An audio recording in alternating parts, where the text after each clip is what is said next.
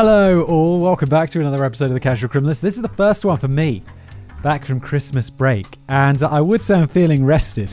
But my wife and I, we thought, you know, it'll be a brilliant thing to do over Christmas break. What we'll do is we'll try and potty train our two year old.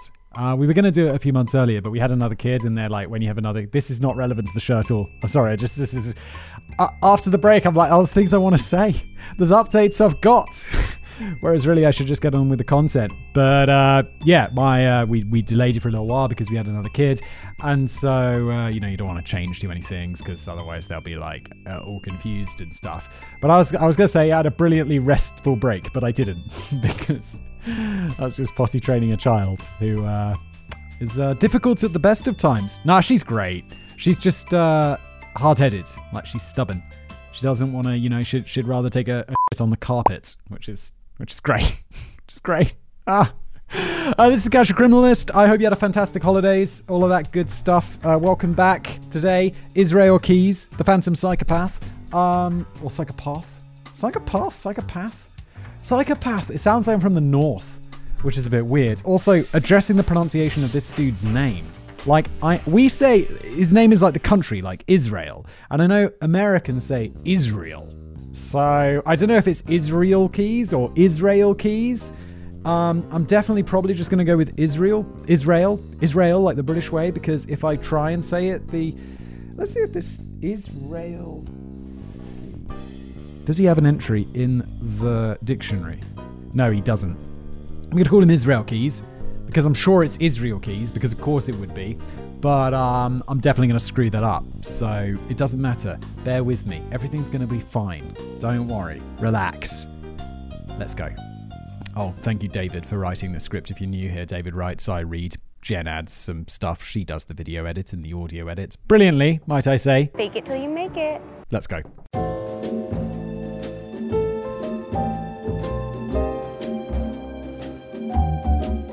It's the evening of the 1st of February, 2012. The city of Anchorage, Alaska, rests next to the frigid waters of the Cook Inlet on a strip of coastal lowlands flanked by the mighty Chugach Mountains, which loom large over the city. Being a port town that caters to the local oil industry and military bases, Anchorage contains roughly 300,000 people and 40% of Alaska's population. Wow, I mean, I knew Alaska was like not small, Alaska's large, but like barely populated.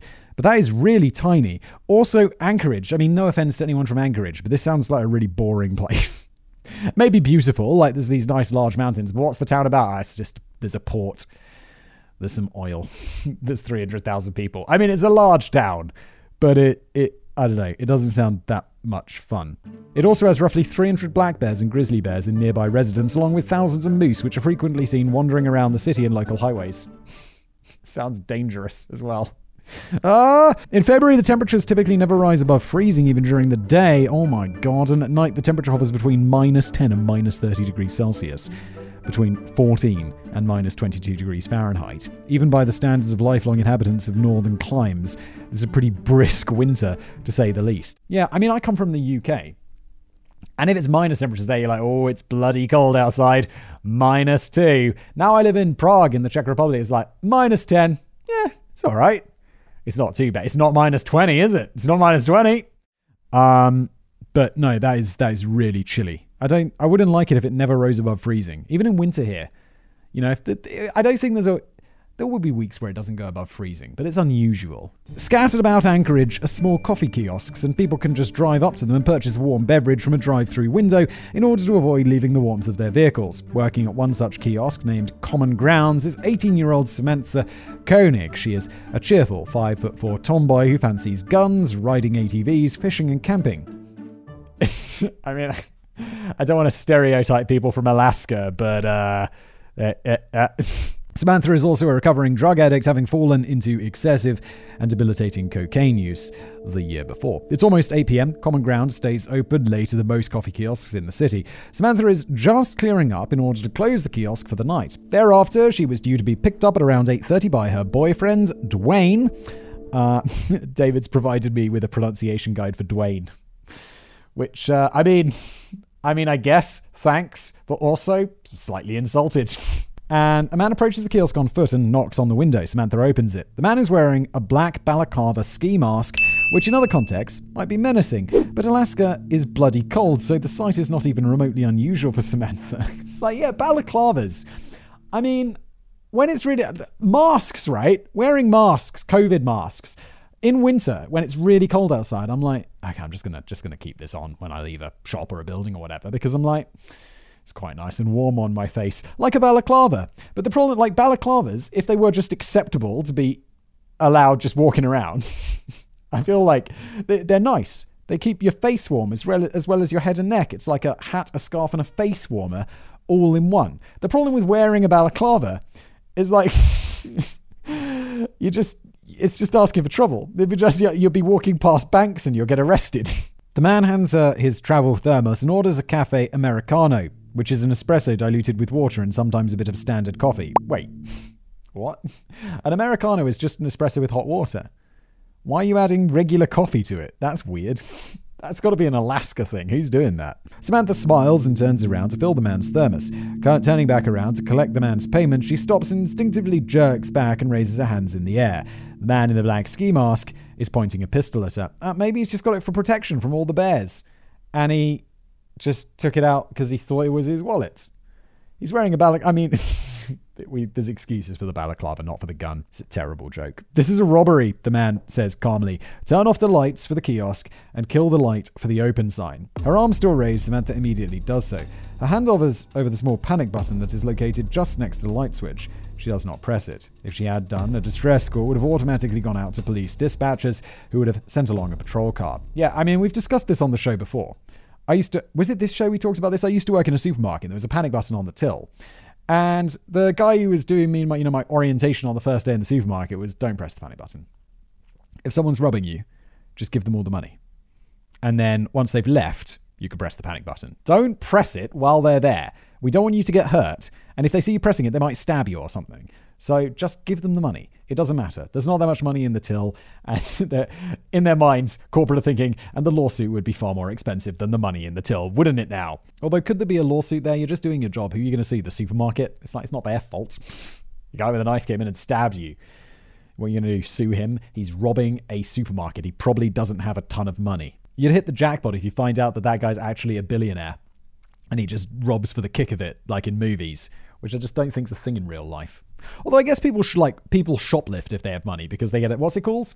Uh, there's a there's a disease, kleptomania. Is it kleptomania or is that something else? I feel like that's right. People have that disease where it's just like they like stealing. it's exciting. All told, Samantha reasoned that this was just a robbery and she all she needed to do was comply so the man would go away as soon as possible. She'd then call the police, answer a few questions, and the kiosk's owner would make an insurance claim on the petty cash that was stolen. Exactly. Good thinking, Samantha. Although I get the feeling this is like one of those 9 11 situations where it's like, yeah, yeah, yeah, no, we're just hijacking the plane to uh, get some ransom. And, well, you know how that one ends. Darkness descended on the small kiosk, the main source of light now being the glow of street lamps shining through the window where the man was standing. Empty the cash register and hand me the money, the man instructs her. Samantha does so, reaching through the window to hand the man the cash. Throughout this entire process, the girl does not utter a word. Turn around and face away from the window, the man says. Samantha does as she's told. The man reaches through the window and binds Samantha's hand behind her back with zip ties. Step forward, the man tells Samantha. She steps forward a few paces away from the window, and in one swift movement, the man jumps through the window, over the counter, and into the kiosk. Where's your car? The man asks her. I don't have one, Samantha replies. Who's picking you up from work? The man inquires. For some reason, Samantha lies and tells the man that her father is picking her up rather than her boyfriend. Did you press an alarm? The man asks, which Samantha denies. The man presses her. I've got an earpiece connected to the police scanner in my truck, so I'll hear if a police call goes out. You better not be lying. Samantha assures the man that she's not lying. Why are police scanners a thing? I feel like the police should be in talking on should be talking on some special encrypted police radio. But then again, I know you can listen to them online because I found out about it once and I was like, that's cool. But I mean, we shouldn't. I feel like it's not good. The police should be allowed to talk secretly about policing stuff for reasons that are exactly this. Do they encrypt it nowadays? They must. Why not? Come on. The man takes a pile of napkins from the counter and forces them into Samantha's mouth, gagging her. He grabs her, sticks the end of the gun into her ribs, and pushes her towards the door. Move he commands her. I feel that Samantha survives. I know this is serial killer, but often David leads with or sometimes he leads with the person who survives. It's like that cold open because, and we know, I feel like this is Samantha telling the story rather than Israel Keyes, the serial killer, because it feels like personal and not all psycho y. I don't know. just, it's just got that non psycho vibe. the roads of Anchorage. Outside, the man marches Samantha across a large parking lot towards a white pickup truck he parked at the far end to avoid the vehicle showing up on any security cameras. As they make their way across the parking lot, the man sees a digital camera just sitting there in the snow. He picks it up, planning on selling it later.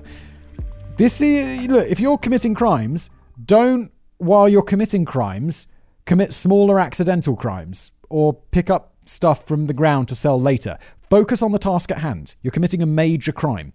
This would be like, you know, driving a race car and being like, oh, yeah, no, I'll just, I'll just, I'll just pull over for some, like, a cigarette or something. It's like, no, focus on driving the race car. You're doing something that should require all of your attention, kidnapping a person. What's wrong with criminals? What are you doing? Don't take that. Taking advantage of the man's momentary lack of attention, Samantha takes off running. The man, six foot two, muscular, immediately tackles her and sticks the gun back in her ribs. With only the slightest note of frustration in his voice, he informs Samantha that try that again and you're dead. The parking lot is well lit and not completely abandoned. There are other parked cars and a few people rushing out of the cold. After all, it's only 8 pm at night. Lean on me and pretend that you're drunk, the man instructs Samantha. She leans on him. Finally, they reach the truck and the man opens the passenger door and pushes Samantha inside. Still bound, she sits on her hands as the man pulls the seatbelt around her. The man walks around the truck and enters the driver's seat and slams the door. Very considerate putting that seatbelt on. okay. The man takes the napkins out of Samantha's mouth. I'm going to hold you for ransom, the man explains. Samantha replies that her family is poor and he probably won't get much money out of them. The man shrugs and says that was fine. Her family were likely to raise the money. The man starts the truck's engine and they drive off into the night. At this point, I'd be more suspicious, but then there's nothing you can do. Like, I mean, maybe consider fighting back now. But it's like, with the robbery, absolutely, I'd give the money. And then I'd be sitting in the car and being like, you're not kidnapping me. You already lied about the robbery thing. And my family's like broke ass. So you didn't pick me for this. There's plenty of other people you could have kidnapped for money. The masked man proceeds to drive around Anchorage for the next four hours, going nowhere in particular, with Samantha sat quietly next to him. He stops once by the roadside so Samantha can squat and relieve herself. He stops again so he can smoke a cigar. okay. While they drive around the city, they pull up to a set of traffic lights. The light goes red and the man halts the vehicle. Pulling up next to them was a police car with two cops inside. They're staring straight ahead, waiting for the light to change. Oh my god, now is your time. Now is your time. Samantha sits there and does not try to get their attention. She has calculated that cooperation was the best way to get out of a ransom situation alive. Yeah, but it's not a ransom situation, Sammy. The lights turn. I know. Oh, Simon, you're such a genius with your 2020 hindsight. but I know. But but ah, but it's a it's more than a kidnapping. The lights turn green and the two vehicles lurch forward and then part ways. The cops were completely oblivious to the kidnapped victim a few feet from them. The man pulls over again, unbuckles Samantha, and takes her from the passenger seat and transfers her to the back seat of the truck where he lies her down. Noticing she is cold, because Samantha is wearing nothing but a work uniform and obviously didn't take a jacket when she was marched at gunpoint out of the kiosk, the man throws a few blankets on top of her to keep her warm. The man drives off again and stops in the parking lot of a local Walmart. He sits there for a few minutes, thinking, observing the large number of people still milling around the place, even though it was getting late. My dude, did you just kidnap someone without any sort of plan and now you're just driving around trying to think of a plan and smoking a cigar? I'm like, dude, think through just a little bit before you do these crimes. What are you up to?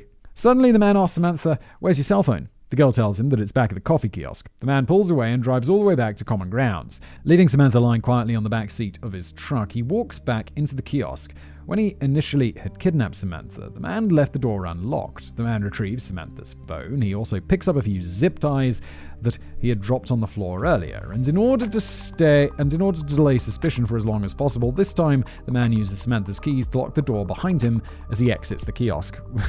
so you've been driving around for hours and the one thing that you've come up with is go back to the crime scene and make it less suspicious. You're breaking so many of our rules, my guy. Like, there are so many rules that you have to obey, like clean up your crime scene, destroy the evidence. Maybe don't leave the cell phone behind. Maybe let her take her coat so it looks like she's actually locked up and gone somewhere else rather than been kidnapped. and now you're returning to your crime scene. What are you up to? Impersonating Samantha, the man sends two text messages, one to Samantha's boyfriend and another to her father, explaining that she had a bad day and was going to stay with their friends for the weekend. This story was aided by the fact that Samantha and Dwayne had had a heated argument the night before. Back on the road again, the man blindfolds Samantha. Around midnight, they pull into a small residential house in a respectable Anchorage neighborhood. The man momentarily leaves the truck and enters the house to make sure his girlfriend and 10 year old daughter are asleep. Blindfolded and bound, Samantha is forced out of the back seat of the truck and ushered into the small shed around the back of the house. Within the shed are two large space heaters, which the man duly flicks on, and a tarp forebodingly spread out across the floor. Uh oh. When there is a tarp spread out, it's like it, that's it's it's not a good time. He pushes Samantha down onto a. The only thing that's worse is you walk into a room and there's just plastic everywhere, and you're like, oh no, oh no, you're like the Dexter guy. Ah, he's gonna put a knife in my chest. He pushes Samantha down onto a small, overturned bucket, which she uses for a seat. The man removes her blindfold and takes off his black ski mask. Oh no, and now he's shown you his face. Ah, oh wait, she no, she had a bal- he had a balaclava on the whole time. Ay ay ay. The wee small hours in the morning.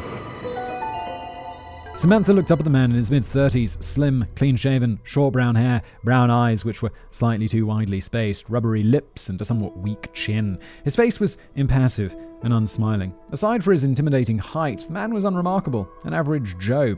The man turned on a nearby. Wasn't he just six foot two? Is that intimidatingly tall? The man turned on the nearby stereo full blast and began blaring heavy metal music.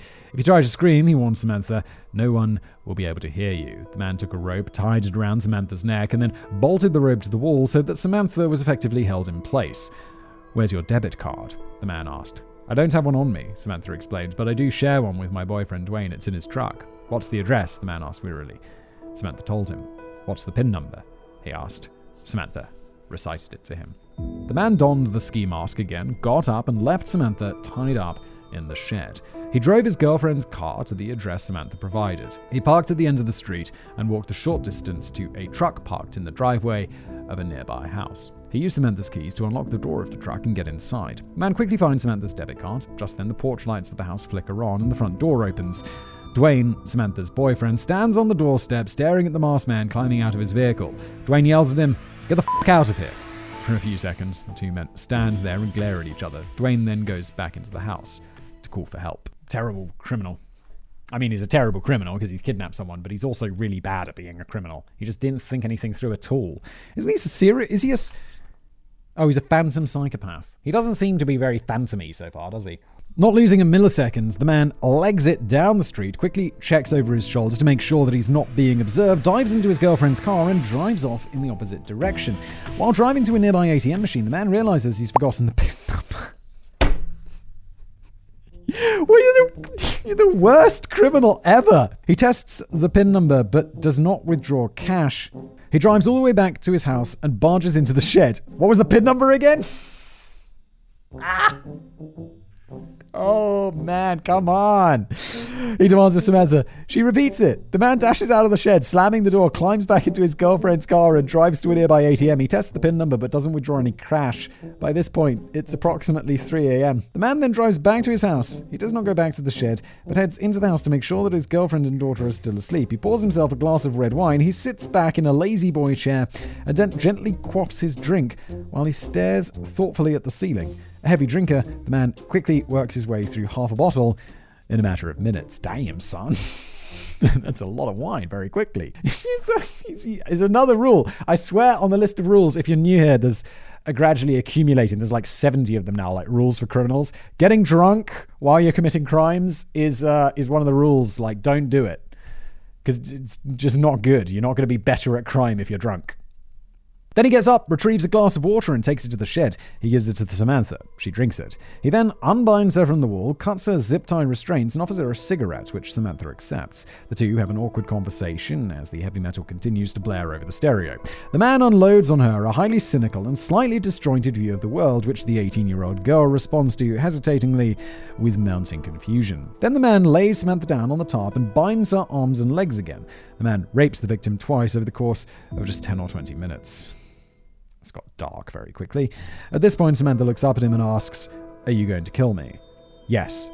the man says matter of factly. With surprising calmness, Samantha tries to talk the man out of it, but he won't be dissuaded. He begins to strangle her, and the man is excited by looking into Samantha's eyes as she drifts in and out of consciousness. Nevertheless, morning is fast approaching, and the man realizes this is taking too long. He stabs her in the back in order to speed up the process. Eventually, Samantha Koenig dies. Ah. Ah, what? It felt like it wasn't the words of a psycho. Ah, I saw. This is really disappointing. I really had it set up in my mind, and I was like, everything's going to be all right. She's going to escape because she. We're getting this story from her. The man leaves her bleeding on the tarp in the shed. The man then re enters the house, takes a warm shower, and wakes up his 10 year old daughter and tells her to get ready for their trip. Oh, dude, I don't understand. A luxurious Caribbean cruise. The man headed back into the shed, rolled Samantha's body up in the top, and shoved it, her in a cabinet. The man flicked off the space heaters to avoid the body rotting and starting to smell. Instead, within the shed, it would be preserved by the sub zero Alaskan cold. The man locked the door of the shed. He then called a taxi and went to the airport and flew to New Orleans, where he departed on a 12 day cruise around the Caribbean that he'd booked months ago. Dude, that is so weird. That is so weird. You're just murdering someone and it's like, oh, well, you murdering someone yesterday? Off on a 12 day cruise today. Way!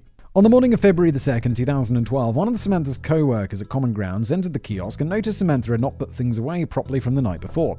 A number of espresso utensils were unwashed and there were cups and napkins strewn about the place. Then the co worker noticed that the cash register had been completely emptied. She called the police. Initially, police suspected that Samantha had stolen the money and scarpered away somewhere with her friends. Because of Samantha's past cocaine and marijuana abuse, for which she was in recovery, they assumed the young woman had just relapsed and was off somewhere on a benzer, and after she had had a fight with her boyfriend. When the police finally reviewed the grainy security camera footage from the coffee kiosk on February the 3rd, all they saw was Samantha talking to someone at the drive through window before turning off the lights and the man jumping inside. Initially, the police assumed that this was Samantha's friend or drug dealer. Police overlooked Samantha putting up her hands, the man at the window was out of view, and once the lights at the kiosk were out, they did not see the gun. The drug theory was supported by interviews with several of Samantha's friends who also thought it likely she was on a drug binge, and a number of hours were wasted chasing up this theory. Police followed leads regarding Samantha's connection with drug dealers, people who were allegedly robbing those drug dealers, and people who were conducting grow ops within local residential houses. Okay, fair play, police. I mean, her putting her hands up is a little bit suspicious, though, isn't it? Shouldn't we have looked into that? Um, and also, she's if you even if it's like maybe she's been convicted by drug, uh, convicted, kidnapped by drug makers or sellers or whatever drug people do. Um, she's been kidnapped. Okay, this isn't bad policing. It's not brilliant. It's just not bad. In case anyone is baffled at this point or shouting, get your together, police, oh. I don't know, David, we've looked at some really bad examples of policing, and this doesn't feel like the worst. Okay, the cameras went out, the man jumped in, they're like, it's probably got something to do with drugs, because she was on she was into drugs like previously. Her friends reckon she's off on a binge.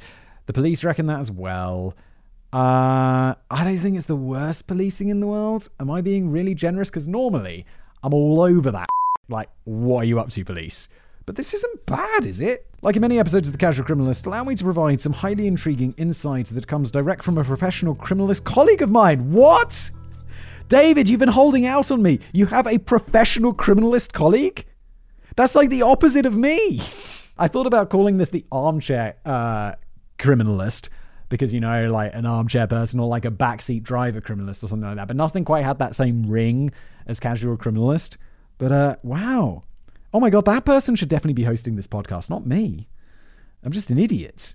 In the overwhelming majority of police investigations, let us say for the sake of argument, 90%, investigators are not playing a game of Sherlock Holmes piecing together mysterious clues against an elusive foe. In the majority of police work, the obvious offender is already in their sights from the outset, and the police just have to spend enough time collecting evidence to put forward a case against this person to the Crown or District Attorney. Once police alight on a theory, often by little more than intuition and experience, they pursue it relentlessly, rather than carefully weighing up each new clue and considering all possible explanations. They also call this getting railroaded. I mean, obviously, if you're guilty, then you're railroaded to prison where you belong. But if you're innocent, it's like if the police lock in on you and they're like convinced it's you, you get that whole confirmation bias thing going on where you're like, you see a clue and it's like, it fits with our guy, doesn't it? Even if it doesn't, because it confirms your theory. And human brains love having their theories confirmed. And then, boom!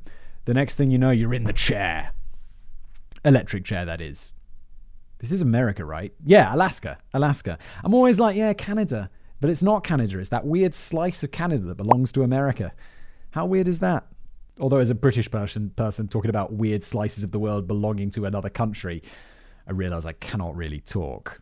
It's only when investigators hit a dead end or some startling new information comes to light that they begin to consider other explanations and start pursuing other theories. But sometimes, tragically, the police will continue to pursue the wrong suspect right up to court or even conviction. And many of the remaining 10% of crimes that are Sherlock Holmes mysteries go unsolved. And that is why the Anchorage beat cops ignored clear fucking evidence of an abduction for a more convenient explanation of a drug addict robbing her place of work to go on a bender. Hell, if we want to be charitable just by sheer odds, in similar contexts, maybe 9 out of 10 times the local PD would have been absolutely right. Yeah, and that's the thing. Like, the reason they do this is because obviously it works most of the time.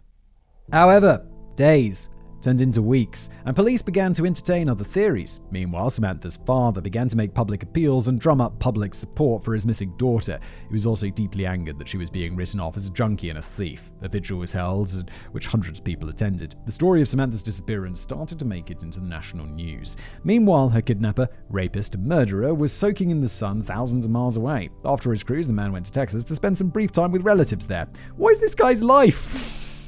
what are you up to? Where are your family? Like, I've got. Doesn't he have a job? Like, the idea of. He's got a kid and a wife. I have a kid. I have kids and a wife and a job. And the idea that I could just, like, find the time to go around murdering, drive around for four hours, smoke a cigar, go to the Caribbean for 12 days, while listening to death metal in my garage in the garden and them not noticing. it's like, what is your life? How are you doing this? I couldn't lead a double life. I don't have enough time. It would be impossible. On February the 15th, 58 year old Jimmy Tidwell, an electrician who lived in the tiny town of Mount Enterprise, Texas, great name for a town, disappeared without a trace in the early hours of the morning after leaving his night shift. Jimmy was short and mildly obese and not in the best shape to defend himself. His truck was later found five miles from his house. On February the 16th, the next day, in the small town of Aledo, Texas, Samantha Koenig's killer robbed and burned down a house while the owners were not home. The man intended to use the fire as a distraction to rob a bank on the other end of town. Unfortunately, dude, you were on some. You're just taking part in all the big crimes. What are you? Murder, rape, robbery. What, you'd like going for like some sort of bingo card of crime? Unfortunately, the man lost track of time, watching the house burn from a nearby hill and watching the authorities arrive, so he abandoned his plans to rob the bank. And again, your crime planning is terrible. You, you get distracted very easily. Instead, the man drove 30 miles to Azle, Texas, where he robbed a different bank, concealing his face with a standard construction worker's face mask, eye protectors, and a white hard hat that the FBI believes had belonged to Jimmy Tidwell. More disturbingly, the man was known to have short hair at the time, yet the surveillance footage he is seen Yet, the, yet, in the surveillance footage, he is shown with long brown hair. The FBI speculated that rather than the wig, the man was wearing. Oh no, I just read ahead on that. He's wearing Jimmy Tidwell's scalp. Scalp? Scalp. Dude. Dude. No. That's like wearing his face as a mask. That's some like Ed Gein shit right there. The man managed to rob $10,000 from the bank. Incidentally, Tidwell's body has never been found, but the FBI strongly suspect that, like Samantha Koenig, Tidwell is another one of this man's victims. Yeah, no shit, FBI. When you find the man who's missing his scalp, you'll be like, oh, okay, yeah, yeah, okay, we know. Dude, dude, that is not right. Now, just before we continue with today's episode, let me give a quick thank you to today's wonderful sponsors. First up, Wondery. Thank you, Wondery. Look, in the era of one of the most heinous serial killers of all time was a murderous crew who went curiously unnoticed. The McCrarys, they committed countless abductions, murders, robberies, and, well, just a bit of general mayhem wherever they went. New podcast from Wondery, Families Who Kill, The Donut Shop Murders. It's a true crime miniseries that follows a family who banded together to terrorize small town America, embarking on a brutal crime spree that captivated a nation. Led by the criminal duo of Sherman and his son-in-law Carl, this Carl, this disturbed family targeted people working night shifts in donut shops. Why?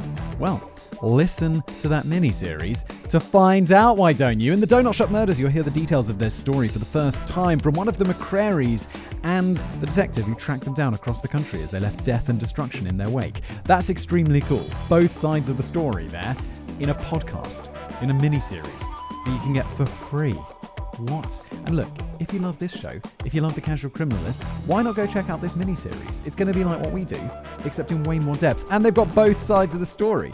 That's very cool, Wondery. Follow Families Who Killed the Donut Shop Murders on Apple Podcasts, Amazon Music, or you can binge all six episodes ad-free. That sounds nice by subscribing to Wondery Plus in the Apple Podcasts or Wondery app. Brilliant. Also, many thanks to a rather different sponsorship to that previous one.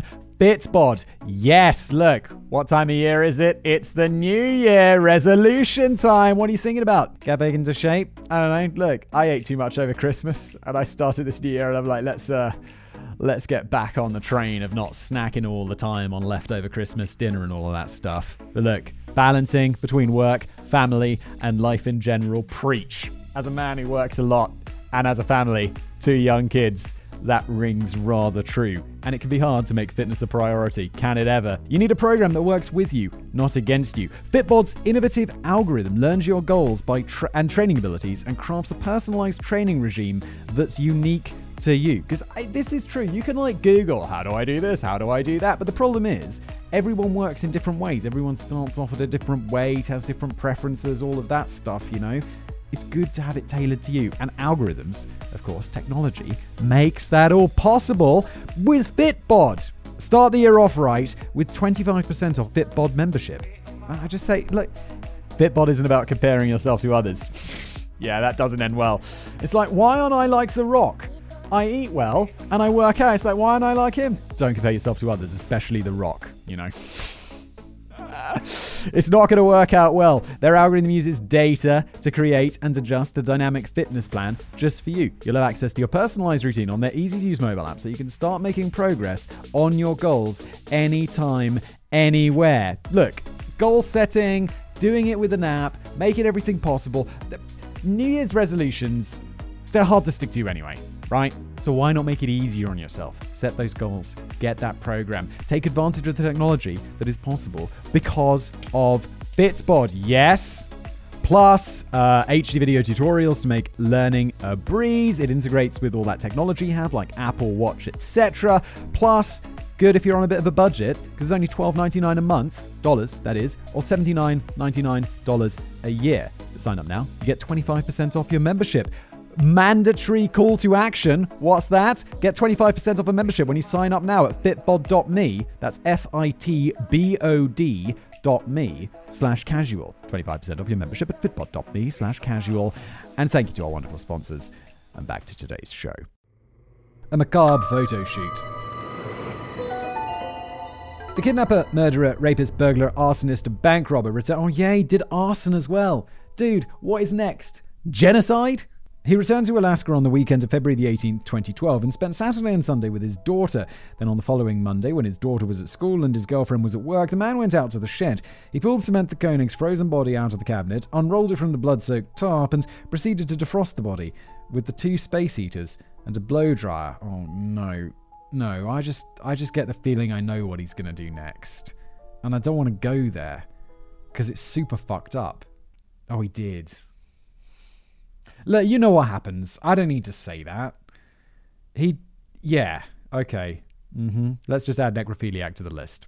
And we're done. Then the man painted the body's face with thick globs of makeup to hide the pallid color that came from freezing and exsanguination. He braided the corpse's hair, tried to superglue the eyelids open, but failed. Instead, he sewed the eyelids open using a curved needle and fishing line. He placed a layer of duct tape over the mouth and around the back of the head to hold the now drooping, defrosted skin in place and to conceal the fact that the young woman was dead. The man held up a February 13th copy of the Anchorage Daily News and took a Polaroid of the girl, who he hoped the authorities would believe was still alive. This effectively gave the man an alibi since he was out of town from February the 2nd to February the 17th. As a point of interest, the FBI have never released the photograph, good, and the one which circulated around the internet is a mock up from a true crime show that aired in the United States. I mentioned this in case the more morbid of you decide you want to look it up.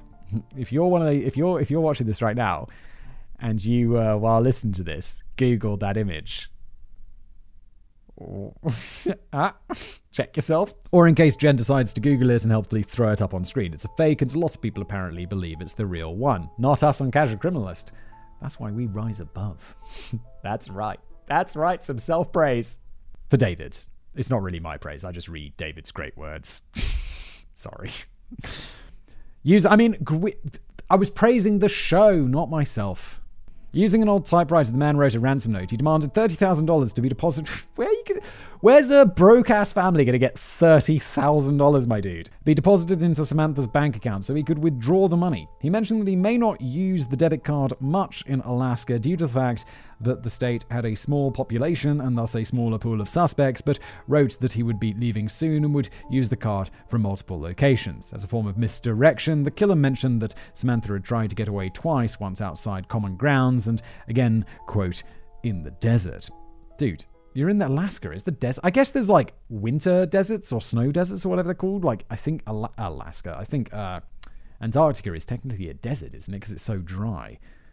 But dude, weird, man, weird. Finally, the killer wrote that once the $30,000 had been fully withdrawn, between six months to a year later, the man would text the coordinates of an information packet which would contain all the details required to find Samantha's location. Dude, if you're getting $30,000 over a year, What's the point? Just go get a job that pays thirty thousand dollars. I mean, does that sound super like privileged and how easy it is to find jobs? But is thirty thousand dollars? That's not even a particularly well-paid job, is it? If we're honest, is that right? I don't know. It's also America. It's slightly different. Like in the UK, I feel like that's you know below average. I've got to look that up. Um, it's been a while since I know what this is. What is average average American salary? Wow, it's literally the first thing you look up when you search average American. Whoa, okay, my bad. It's 56,000. Oh, wait, no, that is, I was right. So that's not a good salary. Why are you spending a year doing this? Just go get a job, you lazy bum. Thereafter, the man dismembered Samantha Koenig's body, cut it into five pieces. He then went to Matanuska Lake, which was frozen over at that time of year. He built an ice fishing hut, drilled a hole in the ice, and spent two days dropping the pieces of the corpse into the water, uncovered, wrapped with cord, and sent down to the bottom with lead fishing weights. Thereafter, the man would fish at the exact same spot and take the fish home to cook and feed to his family. On Friday, February the 24th at 7:45 p.m., the man sent a text message to Samantha's father which read Connor Park sign under pick of Albert ain't she purdy?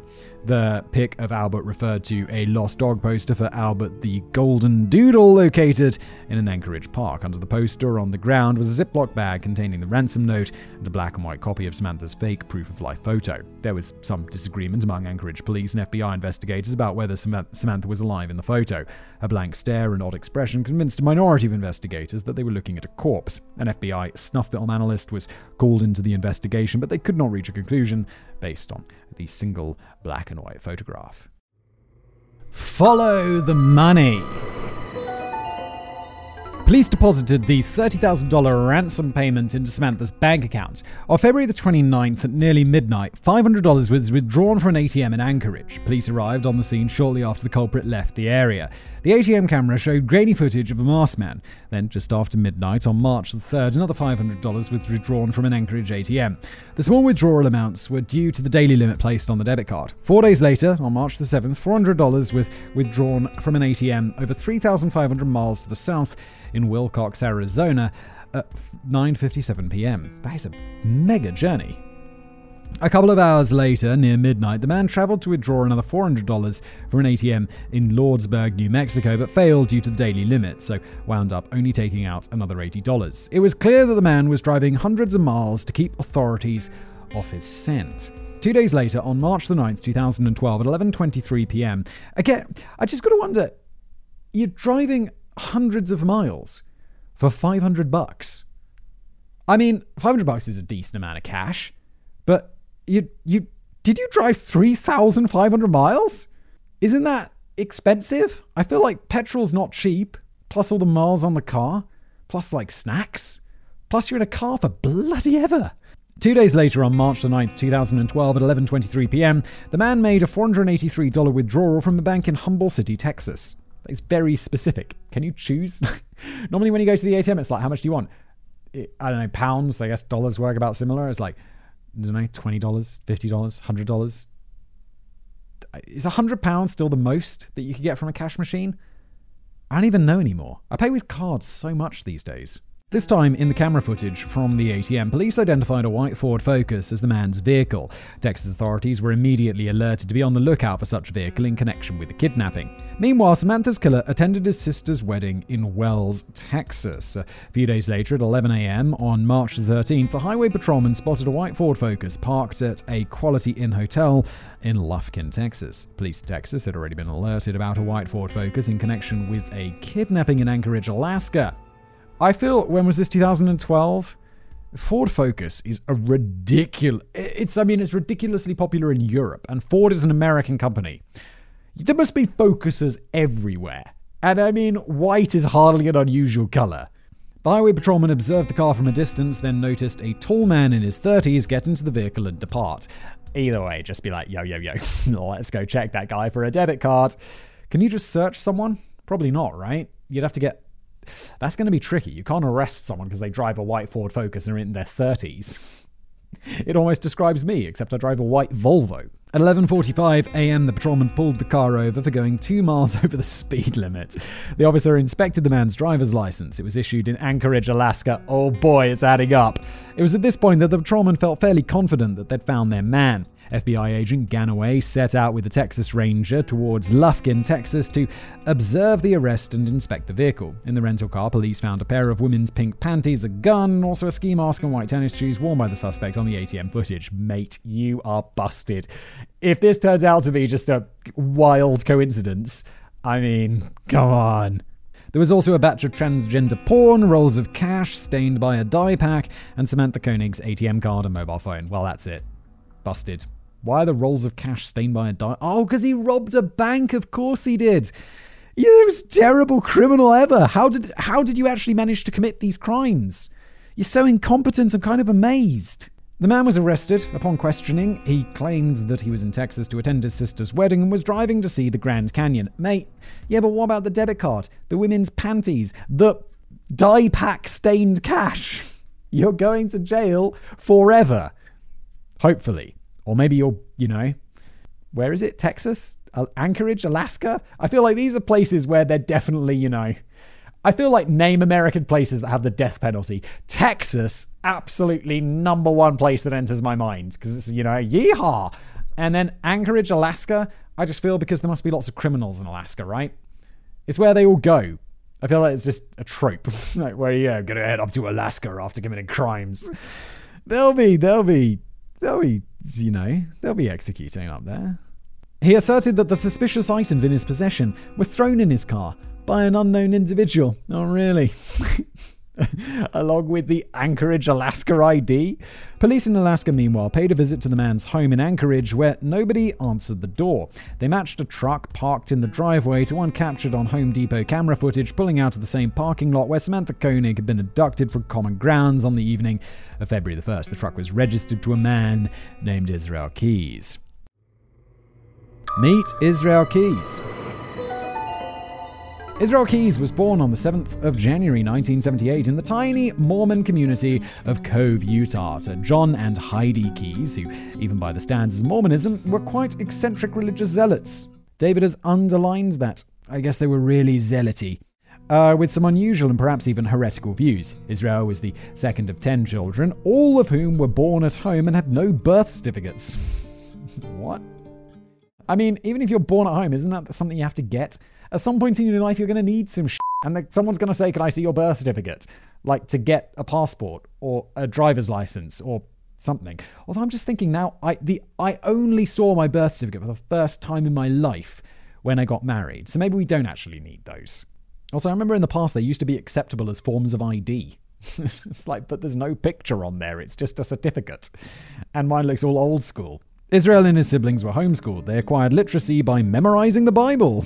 well, sh- Aside from theology, their education mainly consisted of practical skills involving hunting, carpentry, cooking, sewing, cleaning, along with advanced survival skills and wilderness skills. The emphasis was on God, family, and self reliance. John and Heidi were transplants to Utah from Los Angeles, seeking a life away from the corruptions of civilization and the interference of the state. Essentially, John and Heidi were doing their best Dutch van der Linde impression. I mean, if I think of, we're talking about like places in America where you immediately think they're the death penalty, it's like, yeah, Texas, baby. I feel like the place, if you asked, name two more different places Salt Lake City, Los Angeles, they are. I've been to both. Salt Lake City is flat. And I don't know. it just feels like, I don't know, just Mormony. and Los Angeles is like, is it, is no, Vegas is Sin City. Los Angeles is the city of angels. Why do I know know this? Movies. Too many movies. Isn't there a movie called City of Angels starring Nick Cage? Legend. If you haven't seen that trailer for the unbearable weight of massive talent, do yourself a favor. Turn off this video. Go check out that new trailer for that Nick Cage movie and then come back to this. I'm very much looking forward to that. Actually, don't do that. Carry on watching my video. Try and be a good YouTuber or podcaster, fact boy. Come on. John and Heidi had a tense relationship with their community in Cove. On a few occasions, neighbors called the authorities to make welfare checks on what they perceived as strange goings on at the Keyes' family home. In 1983, John and Heidi rejected Mormonism and moved north to the top of Aladdin Mountain, Colville District in Washington state. The entire Colville District had a population of roughly 4,000 people and a landscape covered with forest connected by a network of narrow dirt roads. Here, John and Heidi rented an isolated one bedroom cabin which did not have electricity or running water, while John took several years building a cabin of their own. Firmly clasped in Mother Nature's embrace, the Keyes family could do as they pleased. It should be noted that in the one bedroom cabin, John and Heidi conceived several more pregnancies while sleeping in the same room as their existing children.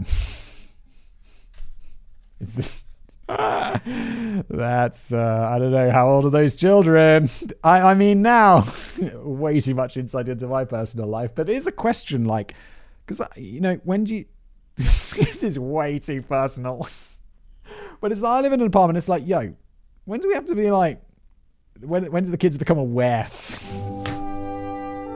Stop it, whistle. Carry on. In order to make ends meet, John Keyes they're still in a different room. They're not in the... Just felt I had to clarify that.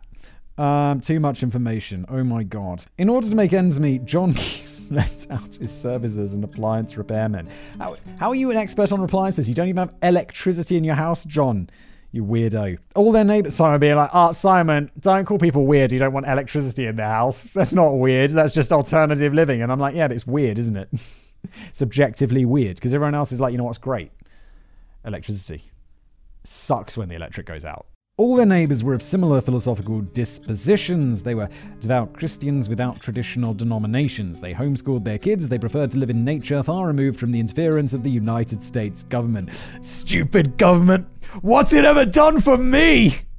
Uh, whenever I hear that, it's like, I don't know, loads of shit. Like, literally, you're living in a country that is possible because of your government. I mean, I get it. Like, I'm small government, I guess. Like, I get that. But when it's like, when you're like, no government, it's like, bro, do you have any idea how quickly things would go to with no government? Have you seen any disaster end of the world movie? Government's, I mean, government is bad and it does all this stupid and wars and wasting money. And I get it. But it's like, no government? No government? That's even an argument. The neighborhood would regularly meet for potluck dinners, theology meetings, and playdates between the children of the different families. Lack of proper medical care and dentistry in the community left Israel with slightly crooked teeth and deformed toes from wearing second-hand shoes that were several sizes too small. From the age of eight, Israel helped John uh, out John's business and with the construction of the family cabin. By age 12, Israel had become a seasoned hunter and supplemented his family's diet by shooting, skinning, preparing, and sometimes even cooking the animals he bagged. I mean, this, on the other hand, like nature, I love nature. Like, I live in the city, but I have a small, like, uh, country cottage in the middle of the forest. And it's got, like, electricity, obviously, because it's 2022. And it's got, it, it's not, it's got running water, but it comes from a well and stuff. You know, there's a pump that brings it all up. And I love it. I like every, my wife likes, she's more of a city girl. But I'm like every weekend, I'm just like, let's go, let's go, let's go to the country. And I just want to hike in the forest and like cook on the barbecue and just do because I, I grew up in the countryside and I love that. But then after a few days, I'm like, can we go home and order Chinese food? have every meal delivered to the house. And uh, I mean, it's just easier, isn't it? Oh, just not just the food thing, but life in general. It's like, oh no, I forgot something. In the country, it's like a half an hour drive to the store. in the city, it's like, cool, there's a shop literally downstairs. And if I don't want to go downstairs, like the one minute walk across the street to the shop, I can order it and someone will bring me milk like a few dollars. Oh my god, we live a in a ridiculous world, don't we? Uh, he had become a proficient marksman, gunsmith, and developed a hobby of repairing, restoring, and tinkering with old firearms.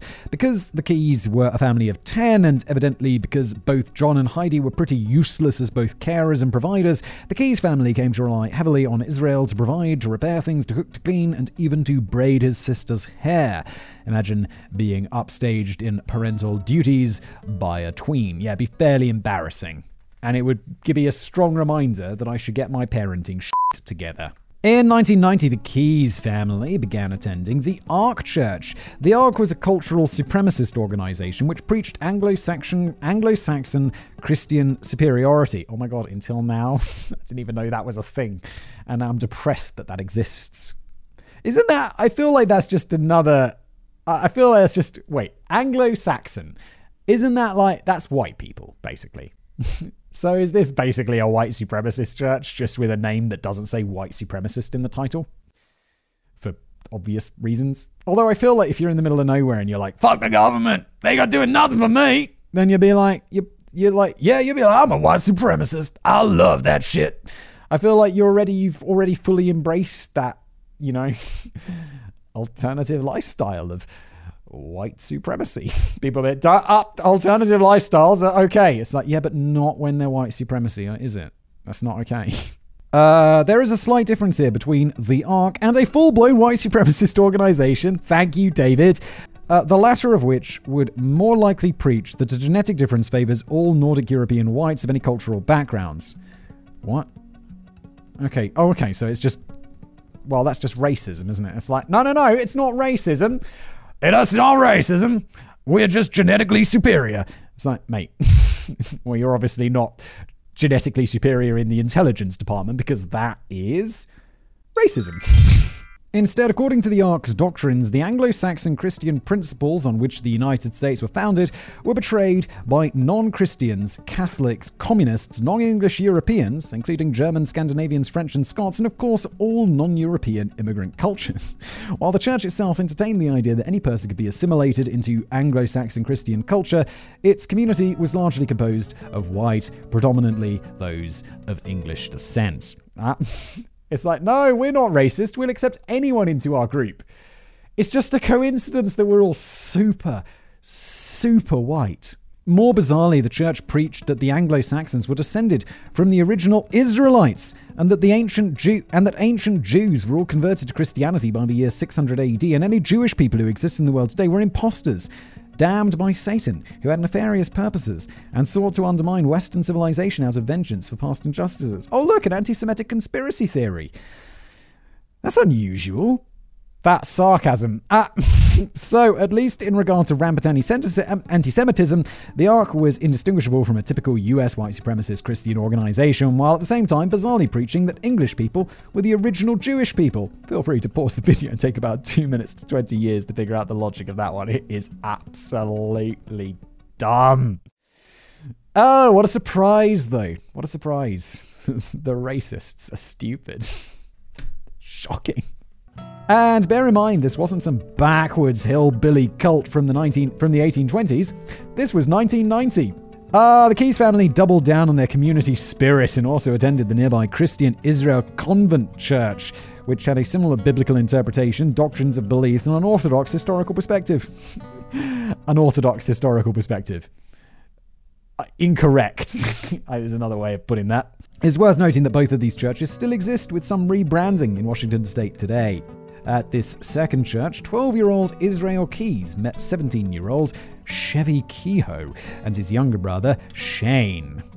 I mean, that is David again provided me a, alter, a spelling guide, a pronunciation guide for Cheyne, um, because it's not spelt the traditional way. It's spelt C H E Y N E which is a bit weird, but okay. Six years later, Chevie became a full blown white supremacist, supremacist, na- Aryan nation Nazi. Surprise!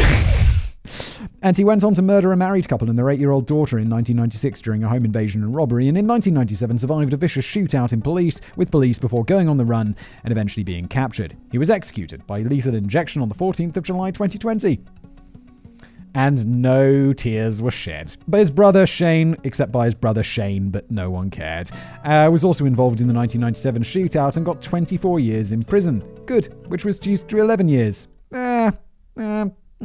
Before being rearrested in 2013 for illegally stockpiling piling firearms. That damn government! They'll never take my guns! Except they did, and you went to prison, didn't you? Because you were illegally stockpiling firearms. Don't do it. Israel himself dipped in the extreme opposite direction as Chevie Kehoe. Israel rejected all his family's religion and ideology completely by the mid 1990s, and instead of full blown white supremacy, he gravitated towards a loose adherence to the principles of Satanism. Holy shit. I mean, anything's better than the crazy white supremacists living in the forest, I guess, but Satanism? Uh, only the barest outlines of the belief system of his childhood, namely a violent disdain for the decadence of wider society and a hatred for modern America, remained. He's kind of sounding like a stupid version of the Unabomber. I mean, the Unabomber's just like. That that thing, we should cover the Unabomber on this channel, but that, the uh, industrial society and its decline or whatever, it's like the Unabomber is a bad dude, but he's obviously very smart. By the age of 14, Simon, don't be praising the Unabomber. By the age of 14, Israel would run with some of the local boys and his younger sisters and wreak havoc in the community. They'd set fires and torment wild animals. One of their favorite activities was to shoot BB guns at a house. If no outraged occupant came out, the kids would break inside and move around the furniture slightly to freak out the neighbors when they returned. I mean, this is like it's like just stupid kid behavior. Although I never broke in. We played with BB guns for sure. And uh, I don't know, I never broke into anyone's house though. Other times during their break ins, they'd steal valuables and more frequently guns. Holy shit, I definitely didn't do that uh, of which there was an unsurprising abundance in the area. It was during this time that Israel acquired a pistol, which he concealed and carried on his person at all times. By the age of 14, Israel had grown to a scrawny but substantial six feet tall. In that same year of 1992, when Israel was still 14, he expanded his targets to domestic pet. Uh oh.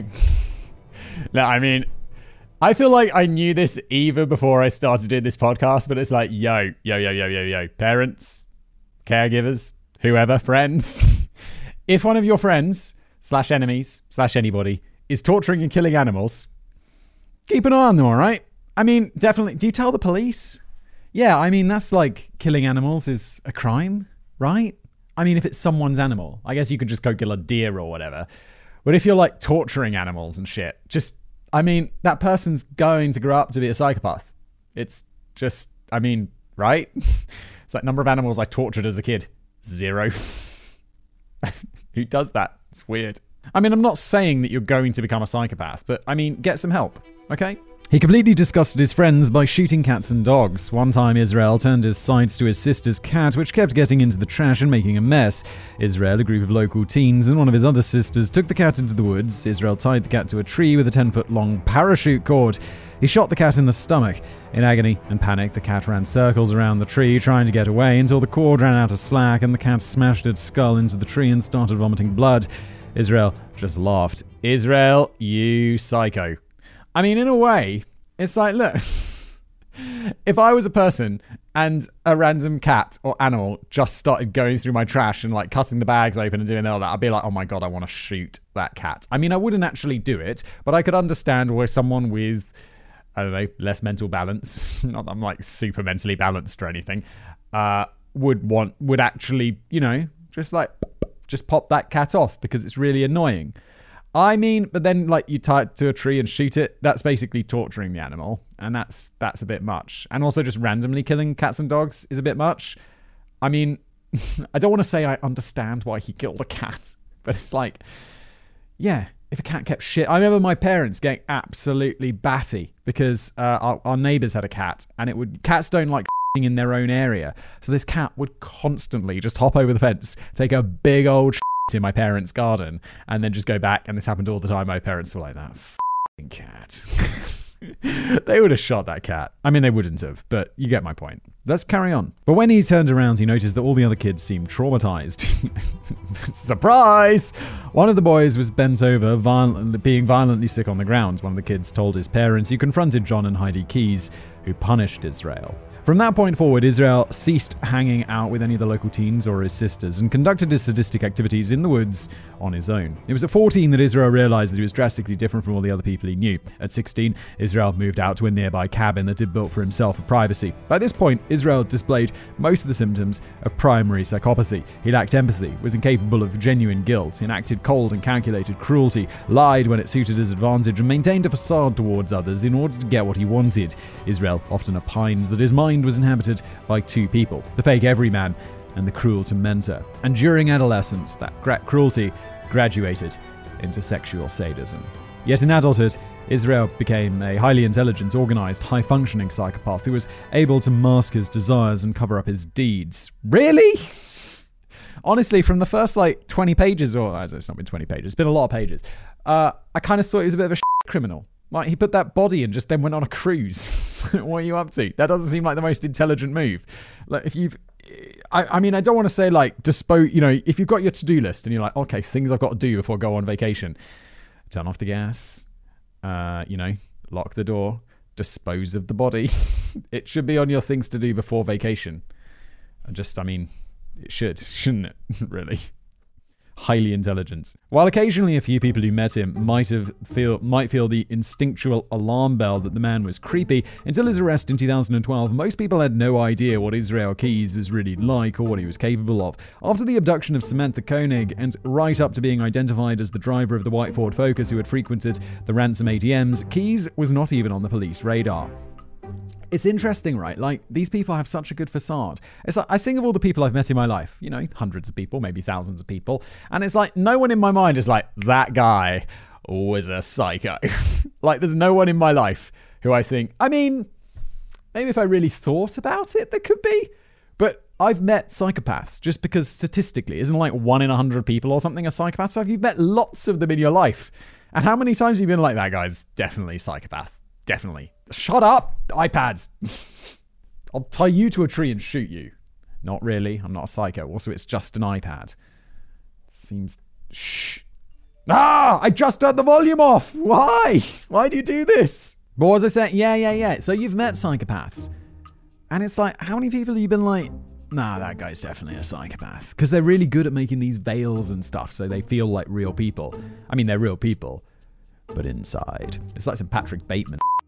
Although I feel like if I met Patrick Bateman, obviously a fictional character, but you'd be like, definitely a psycho. Cuscus say. Keyes was fairly good at covering up evidence and disappearing bodies, and unlike some serial killers, he had no desire to brag about his kill count. They were all committed for his own private enjoyment. And while he privately sought some individual, anyone, but preferably a woman, to briefly share his particularly jaded view of the world with, he was not sh- he was not what would call a statement killer either. Keyes had very little interest in imposing his own ideology on the world or winning converts to his point of view. The man was a phantom psychopath, a poisonous wallflower who just quietly enjoyed killing and the disturbing thought is that there are possibly thousands of high functioning psychopaths like him out there, quietly adding to the missing persons list and almost never getting caught. Yeah, it's kind of what I was saying, isn't it? It's like there's lots of people out there who would. I mean, I don't. I just feel, just doing Catch a Criminal, I'm like, criminals are generally a bit but these are all the ones we get caught. There's loads out there who are just getting away with crimes just all the time. Because, I mean, statistically, the vast majority of crime is not punished. And that's kind of scary, isn't it? I mean, I guess like more violent crimes, generally the percentages are higher.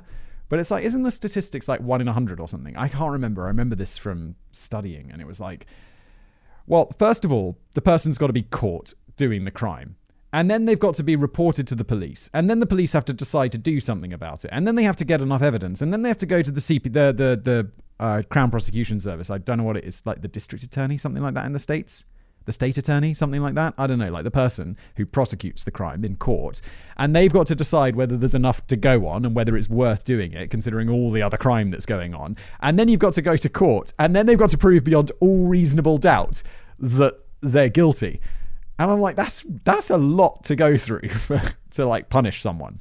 Open my trembling flower, or your petals I'll crush.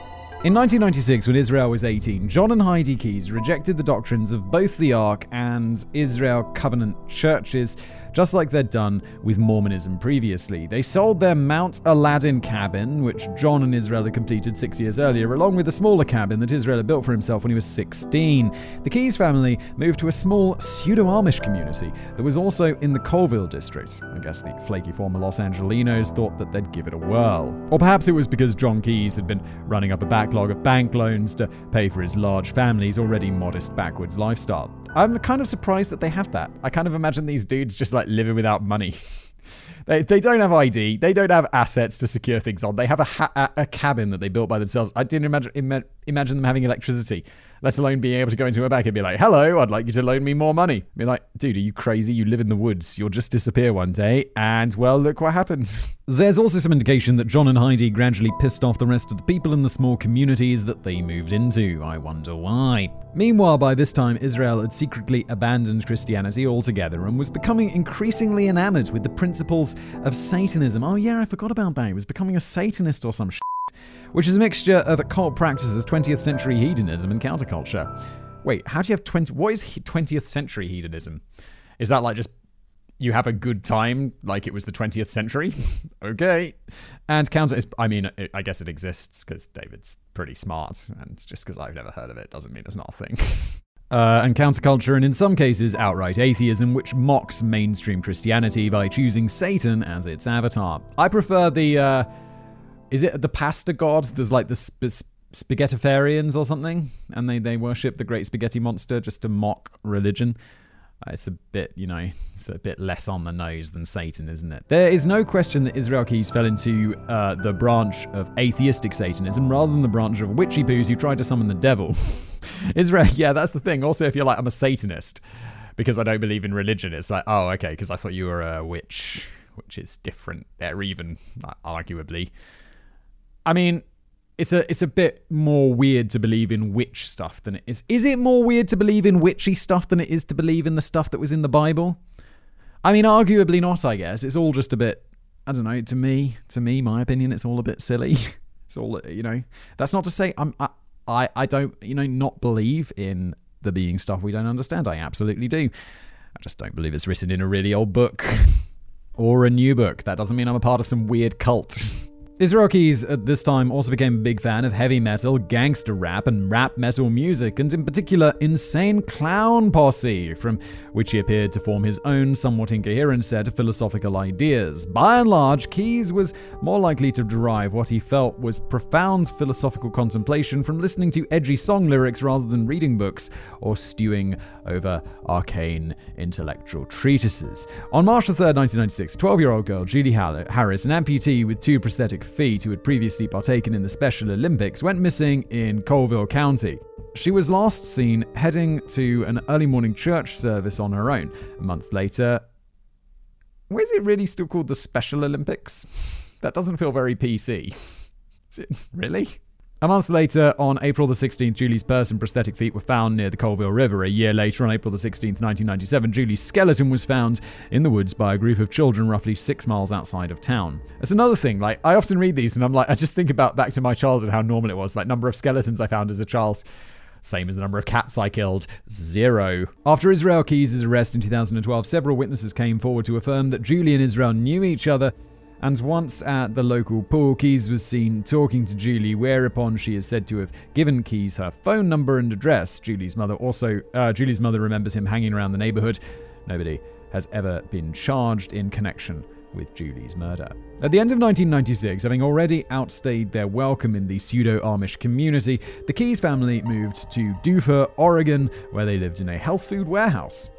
They lived in a warehouse. Okie dokie. I laugh at this, but a friend of mine lived in the gym. he was getting his house decorated and he didn't have anywhere to stay, so he lived in the gym. Like, it was a, a friend of his ran the gym and they had a room and he stayed in this room at the gym. And I'm like, that doesn't sound like so much fun. it wasn't. Providing unskilled labor for they were providing unskilled labor for the Seltzer family, but Israel Keyes, now an adult, stayed behind in Colville to work on a construction crew. Besides, who the hell wants to live in a warehouse? exactly. Israel was also not motivated, except for Canadian YouTubers, apparently. Like, there's two huge too huge. Who's the other one? The guy who does unbox therapy. He just does his YouTube channel in a massive warehouse. That's pretty cool. Is Linus Tech Tips? He's Canadian. Is he in a warehouse? I don't know if he's in a warehouse, but it's quite common. I don't know why. it's like Canadian YouTubers love warehouses. Israel was also motivated to stay behind because he had gotten a girlfriend which did not particularly please his Christian parents who wanted to keep a tight rein on that kind of thing.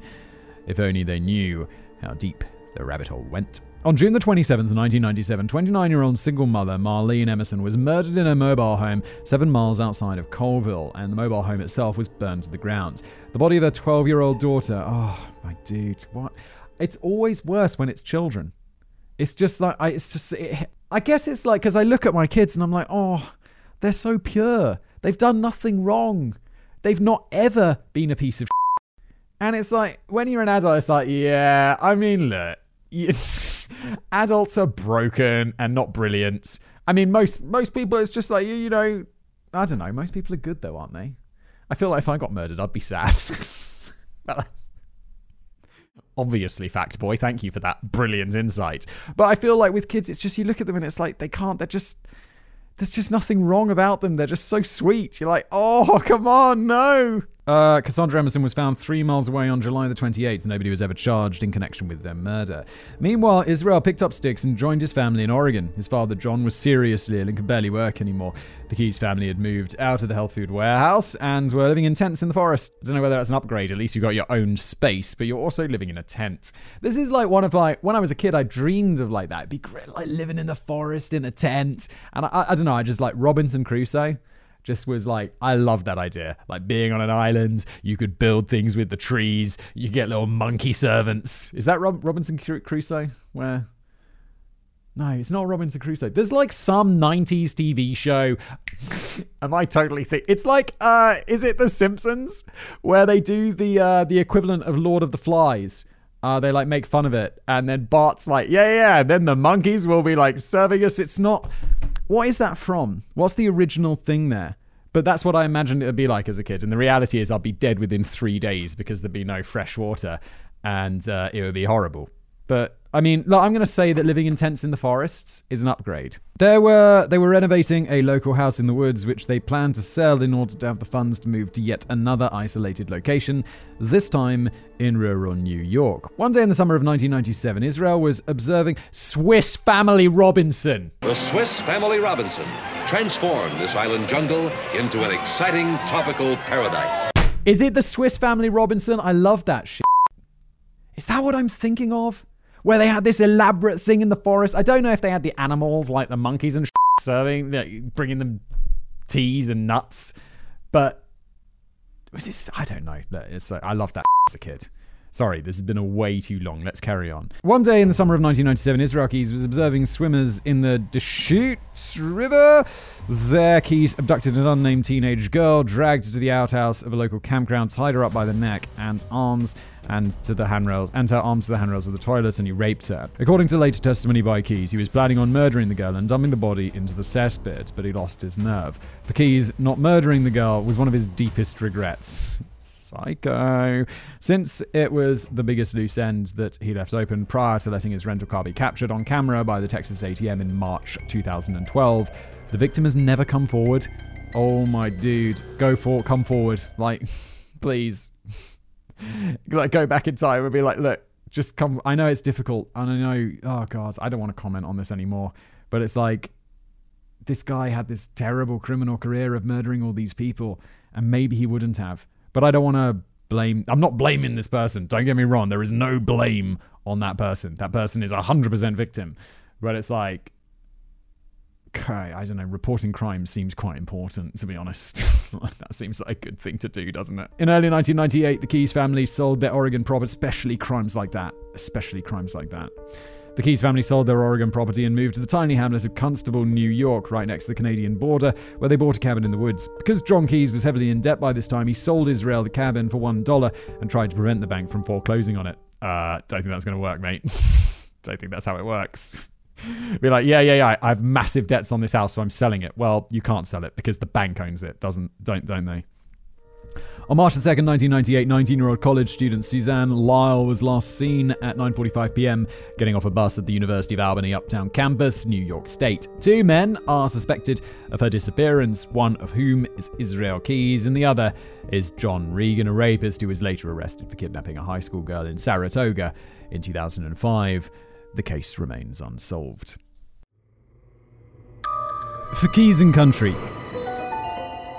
in June 1998, only half a year after moving to the cabin in Constable, New York, Israel Keyes, now aged 20, had falling out with his parents. He told them that he didn't believe in Christianity. He told them that he was joining the United States Army, and eventually he told them to get the hell off his property. Oh, because his dad sold him the house for like a dollar. ah. Uh, well, the bank would probably be get off the, the hell off my property anyway, soon enough. So uh, that's pretty intense, though. Israel entered active duty on the 9th of July as part of a mortar platoon in the 1st Battalion, 5th Infantry Regiment in the United States 25th Infantry Division. Oh my god. How deep does it go? The 1st Battalion of the 5th Infantry in the 25th Infantry Division. The United States military. Really large. We knew that fact, boy. John Keyes, Israel's father, would die in 2002, while Israel Keyes would eventually repair his relationship with some of his siblings. Their endless attempts to convert Israel to whatever Keyes family religious flavor of the month they had going on was, was a constant source of tension between them, though. Over the course of Keyes' military career, he was posted at Fort Lewis in Washington state, Fort Hood in Texas, and on the Sinai Peninsula in Egypt. His commanding officers largely described Keyes as a good soldier, someone who followed orders and did not lose his head under pressure. Initially quiet and reserved upon joining up, Keyes quickly fell into the jarhead lifestyle. It was here that Keyes first developed his taste for alcohol. Starting with drinking large quantities of beer from the mess hall, eventually, you can drink when you're. They have beer in the mess hall? I guess, yeah, that does make a ton of sense. of course they do. Like, I've seen those Vietnam movies where they have those big coolers of beer. And uh, is it Generation Kill? That's a great show, that HBO uh, miniseries about the invasion of Iraq. That was that was a good one. And is that the one where they're drinking beer in the desert? Yeah, so I guess there's like lots of beer. But I feel like they'd be like, don't drink so much beer. so that we can see how much beer you're drinking. It's not healthy. Uh, eventually growing to the sculling, sculling of an entire bottle of bourbon whiskey over the course of a weekend, god damn. Or over the course of one night, god damn, that's a lot of booze. It might be fair to say that in addition to being a functioning psychopath, Behemoth became a functional alcoholic. He also briefly dabbled in weed, LSD, and cocaine. In the year 2000, Israel Keyes was posted to Egypt before the Arab Spring, a US pensioner puppet regime. I don't know what a pensioner puppet regime is. Oh, okay. Looks like we're going to get an explan- explanation where essentially the USA paid the Egyptian government such a staggering amount of money each year that they fell into line with US policy. Guess it's better than war. But it's like, oh no. It's like America don't you spend enough on military already? Do you need to also be paying con- other countries in like, I guess they call it aid money or whatever? But it's Egypt. I'm sure there's lots of other countries that need aid more than Egypt. Keyes was part of a multinational border force that made sure no unauthorized armed groups passed illegally across Egypt's borders. Largely, this was to plug the leak of men in arms into the Gaza Strip and West Bank to avoid strengthening Palestinian partisan forces there. While on a few days' leave in the Israeli city of Tel Aviv, Keyes later recounted that he frightened both a Norwegian exchange student and an Israeli post- prostitute with his sexual sadism and stopped himself short of murder because he knew the likelihood of being discovered by his squad mates or army authorities, so he suppressed his urges until he was out of the army. Yeah, those, I don't know, like, they're definitely you're in a much smaller group there because it's like yeah it was one of the guys who was on leave he was in the marines they were like okay. And also the military has its own police which i know all about because of those uh, jack reacher novels which i love love those books. And uh, with the main guy used to be like a military policeman and he's an extreme badass. In the autumn of 2000, Keyes met a woman online named Tammy, a single mother, 10 years his senior, who had an 8-year-old son. She was a Native American who had been part uh, who had part African ancestry, and she lived on a reservation at Neah Bay in Washington state. I point this out to underline the fact that by this time Keyes had completely rejected the cultural and white supremacy of his former Colville community. Well, I think that's about the only good thing we can say about Keyes throughout this whole video. He isn't a racist anymore. Too many amateur psychoanalyses. I've seen write off Keyes as an Oklahoma style murderer, but it's more complicated than that. Tammy and Keyes met for lunch in December of that year while Keyes was on leave and wound up getting drunk all night together. A few months later, Tammy fell pregnant with Israel's future daughter, who was born in October 2001. Israel eventually became so fond and protective of his daughter that he would henceforth avoid murdering people who also had young, dependent children. Well, what a hero. That's really, really good of you. Meanwhile, on the 8th of July 2001, Keyes was honorably discharged from the army, enjoying a relatively peaceful term of service. He got out just before 9 11 and the totally well executed and definitely not botched 20 year occupation and democratization of Afghanistan. Ah! Not something we should laugh at, but uh, it is a good joke, David. Well done. I mean, the whole thing, bit of a joke, isn't it? Good lord. The poisonous wallflower. Israel Keyes moved in with Tammy on the reservation at Neah Bay. Keyes worked as an odd job repairman and later for the Parks and Recreation Department. His romantic relationship appears to have been stable for a, hand- for a handful of years, and Keyes was by this point well practiced at maintaining an outward facade of control and respectability. On June the 24th, 2006, Gilbert Gilman, age 47, was hiking in Olympic National Park, roughly 80 miles from the reservation at Neah Bay. That afternoon, Gilman failed to turn up for a meeting with a friend. His car was found a few days later in Olympic National Park near a ranger station. When asked about his activities at this time, Key simply shrugged and replied, Neah Bay's a boring town. Although Keyes' home life had so far been stable, Tammy was diagnosed with uterine cancer and was given a hysterectomy, and was put on heavy pain medication, and thereafter fell heavily into depression and extreme alcoholism. In 2005, Keyes met another woman online named Kimberly, a traveling nurse, and the two began a secret affair. Then in 2007, Keyes left Tammy for Kimberly, and due to Tammy's alcoholism, Keyes gained custody of their daughter. Keyes, Kimberly, and his daughter then moved to Anchorage, Alaska, where Keyes started up a construction business. Israel Keyes quickly gained a reputation in Anchorage for being a quiet, reliable chap, a decent contractor, and a fellow who kept his nose clean. People even gave him the keys to their home so he could effect repairs on them when they were out of town. This included a lawyer at the district attorney's office in Anchorage. Owning his own business allowed Keyes to make his own schedule, and he took full advantage of this by frequently traveling across the rest of the United States. So now, ah, this is how, because we're at the beginning, like many, many, many pages ago, I was like, wait, how does this dude just have all this freedom? he owns his own business. But it's like, I run my own business. And it's like, I have to go to work all the time. I just can't go on a 12 day cruise without my family. It's like, what is your life? On April the 9th, 2009, Deborah Feldman, a 49 year old homeless drug addicted sex worker, disappeared from Hackensack, New Jersey. Based on incriminating statements Keyes made during his interrogation, the FBI are almost certain he murdered Feldman. A body was never found. On April the 10th, 2009, the next day, Israel Keyes robbed a bank in Tupper Lake, New York, while brandishing a handgun and disguising himself with sunglasses and a fake goatee and mustache. And later, he later admitted to this robbery while under interrogation. This makes me wonder about the whole kidnapping thing. How much money do you get from robbing a bank? I feel like these days, like a lot of banks just are cashless now, which is like so many banks, they're just like, we hold no cash on premises. And it's like, you're a bank. It's literally what you used to do. And now it's just like moving around ones and zeros. Um, but like, I feel like a bank robbery is going to yield you more than 30 grand, right? And he kidnapped that girl and spent like a year going around like using her ATM card, which must be super risky every single time to collect $500 a pop. Which, and that kidnapping and murder is a much worse crime than armed robbery in my opinion. No, it is. Kidnap, rape, murder. It's a much worse crime than armed robbery. armed robbery is a bad crime. Don't get me wrong. Don't do that. But it's not as bad.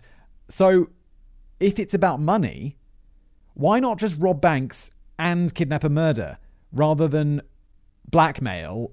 You know, uh, the kidnap for money. Ransom is the word I'm looking for. Why even bother with the ransom? It seems just so pointless. On June the 3rd, 2011, 21 year old college student Lauren Spierer was last caught on street cameras leaving a sports bar in Bloomington, Indiana. She was heavily intoxicated and was walking home alone, having forgotten her mobile phone and her purse in the bar. The day before, Israel Keyes had flown from Anchorage to Chicago, Illinois, rented a car by paying cash, turned off his mobile phone, and had driven 230 miles to Bloomington, Indiana. The day after Lawrence Spierer's disappearance, Keyes began an arduous 900 mile drive from Indiana to Vermont. What happened next, Keyes admitted to in full under interrogation. Keyes went to a sharp bend in the nearby Winooski River in Vermont, where he unearthed a cardboard box which he had buried there two years previously. Keyes removed an orange Home Depot bucket from the box, which was one of what Keyes called his killer caches, or what the authorities and press would later term kill kits. The orange bucket contained 22 caliber AR-15 bullets, a black plastic silencer, a Ruger 22 Charger rimfire pistol with TruGlo scope, a Ruger 1022 semi-automatic rifle, multiple gun stocks and slings, a bipod for gun mounting, a bag of damp Prid moisture absorber to prevent the spread of odors, four empty gun magazines, a large quantities of drain cleaner, duct tape, ro- rope, zip ties, and a shovel. Oh my god. Like, we're just defining premeditated here, aren't we? On the evening of June the 8th, 2011, five days after the disappearance of Lauren Spierer in East in Essex, Vermont, Israel Keyes tried and failed to abduct a man who was leaving his car and going to an apartment complex. According to Keyes, the guy was simply too fast getting out of his car and running into the building to get out of the rain. If the oblivious man had been a little slower, Keyes had already worked out a meticulous way of raping him, killing him, and disposing of the body. Instead, Keyes returned to his hotel where he stayed until midnight before heading out again. That is like my my dude. Thank you, Rain. Do you ever wonder like how close you've been to like death? I often wonder about this. I'd love to be able to look through my past, like have some sort of magical machine, and tell me when is the because it's probably not what you think. It's like, oh yeah, that time you uh that that light turned red, the crossing the road light, and that caused you to be a minute late to cross the other road. And if you'd have made it, you'd have got run down by a car. I'd love to know what the closest. It's just fascinating. And this guy's would be like, well, you always got killed by Israel Keyes, didn't you? Be like, holy shit. it's pretty intense. Never let a good plan go to waste. Oh. Is that guy still going to get murdered? God damn it. On 12 p- at 12 p.m., Keyes left his hotel and walked a few minutes down the street to a residential neighborhood. He scoped out a white residential house that he chose at random. Keyes proceeded to cut the telephone and electricity lines to the house. Donning a headlamp, he broke into the garage and grabbed a crowbar from the wall, which he used to break the glass on the door leading into the house. Keyes then made a beeline for the master bedroom, where he woke Bill and Lorraine Currier, a couple in their 50s, and held them at gunpoint. Keyes confiscated a small revolver from Lorraine's nightstand, some jewelry, their ATM cards, some medication, some intimate clothing, packing all into Currier's own suitcases. During the encounter, Lorraine tried to physically resist being bound with zip ties, so Keyes grabbed her by the throat and threw her down on the bed, saying, If you do that again, I'm not going to be happy. Keyes bound the Currier's hands, told them to put on their slippers, and escorted them to the garage where Keyes loaded them into passenger seats of the Currier's green sedan, taking care to buckle up their seatbelts. Keyes then proceeded to drive the Curriers to a second location. While in the car, Bill tried to reason with Keyes. During his later interrogation, Keyes said, I just kind of laughed at him. I don't know if I actually said anything, but in my head I was like, you don't even know how much planning I've put into this. Just walk away. The planning refers to planting the kill kit in Vermont, the selection of the second location he was driving them to, and the method with which he was planning to dispose of their bodies. He is not referring, referring to planning the Curriers to be his specific victims, which was a spontaneous choice. It could just have easily have been the dude running into his apartment building or anyone else in Essex, Vermont that night. Keyes drove the Curriers to an abandoned farmhouse at 32 Upper Main Street at Essex Junction. Keyes took Bill out of the car first and forced him into the basement and tied his arms and legs to a heavy stool, with Bill lying flat on his stomach on the floor. When Keyes returned to the car, he found Lorraine was standing outside, whereupon she made a run for it, and Keyes chased her down and tackled her. Keyes then dragged Lorraine into the farmhouse up the stairs and bound her arms and legs to an old bed with duct tape. He then tied a rope around her neck and wrapped the whole thing around the moldy mattress from bottom to top, fastening it with a compound knot. At this point, Keyes heard Bill struggling and shouting in the basement. Instinct had taken over. Upon re entering the basement, Keyes found that Bill had broken the stool into pieces and was in the process of freeing himself from his bindings.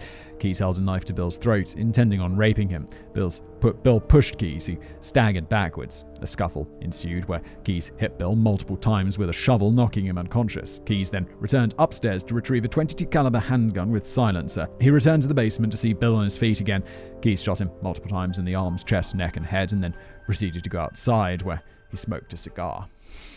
Dude. Super up. Afterwards, Keyes went upstairs and sexually assaulted Lorraine. Like Samantha, it was quick and it happened twice. The second time, Keyes choked her to a state of unconsciousness. After she come to, Keyes removed her bindings and forced her down into the basement, where she showed Lorraine the body of her husband.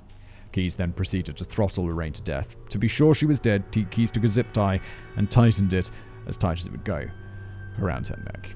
Keyes moved the bodies of Bill and Lorraine Currier to a corner of the basement, whereupon he poured two gallons of drain cleaner on them to speed up decomposition. He then covered their bodies with multiple standard sized garbage bags. To further conceal the bodies, he threw old junk and wood panels on top of them. Originally, Keyes had planned to burn the entire farmhouse to the ground to conceal the evidence, but morning was fast approaching, and Keyes could already hear sounds of traffic on the road. Instead, Keyes reasoned that since the abandoned farmhouse was in such poor shape that anyone who bought the land would simply demolish it. He gambled that the new owner would not commit a full inspection of the inti- to in- a full inspection of the interior before demolition, much less go down into the basement where it smelt like an animal had died, just to kick some trash bags in the corner. He gambled correctly. The house was demolished four months later in October 2011 without an interior inspection. Concrete was poured over where the basement once was to transform the site back into a field.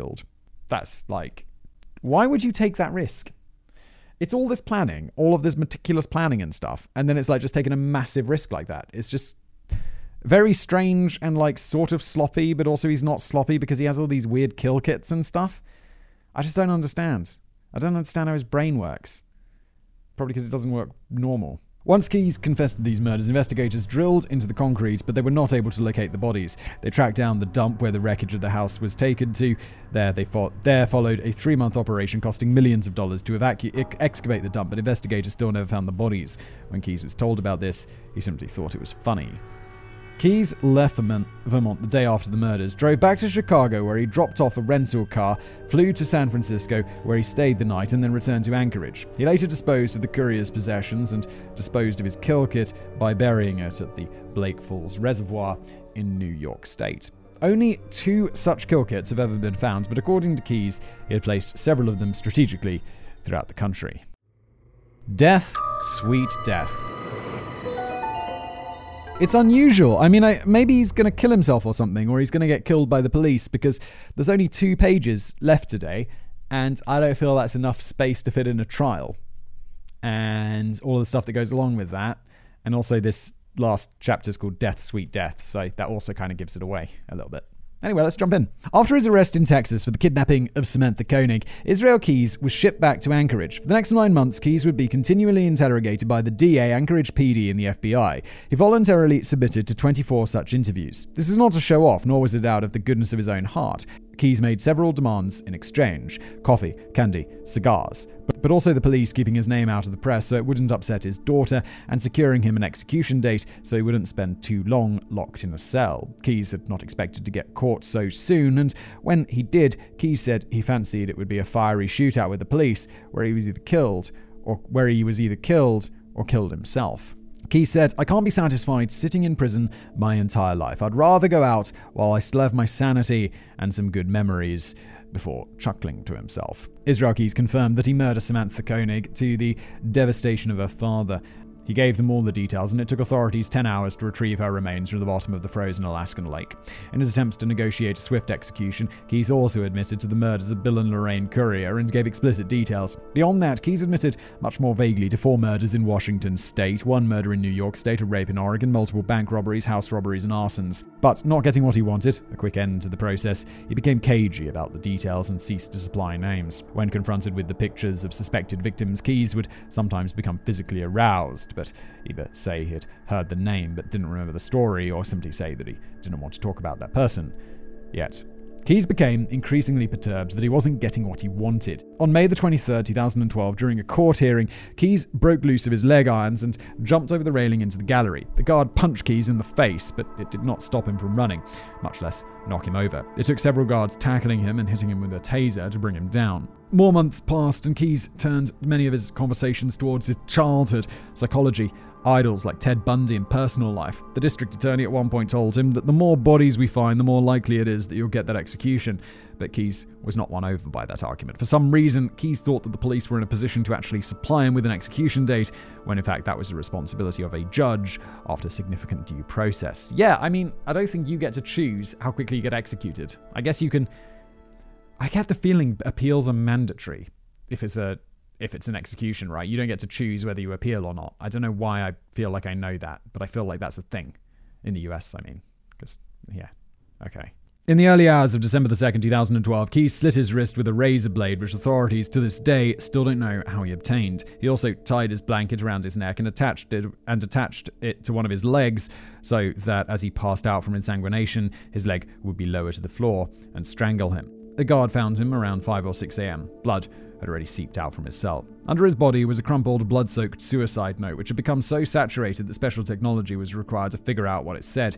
Some pieces of it still remain illegible. The press was generally filled with frustration that the suicide note made no attempt to provide further information about his crimes, but Keyes never had any intention about helping anyone or revealing his crimes to the world unless he got something out of it. He wasn't a show off, he wasn't a statement killer.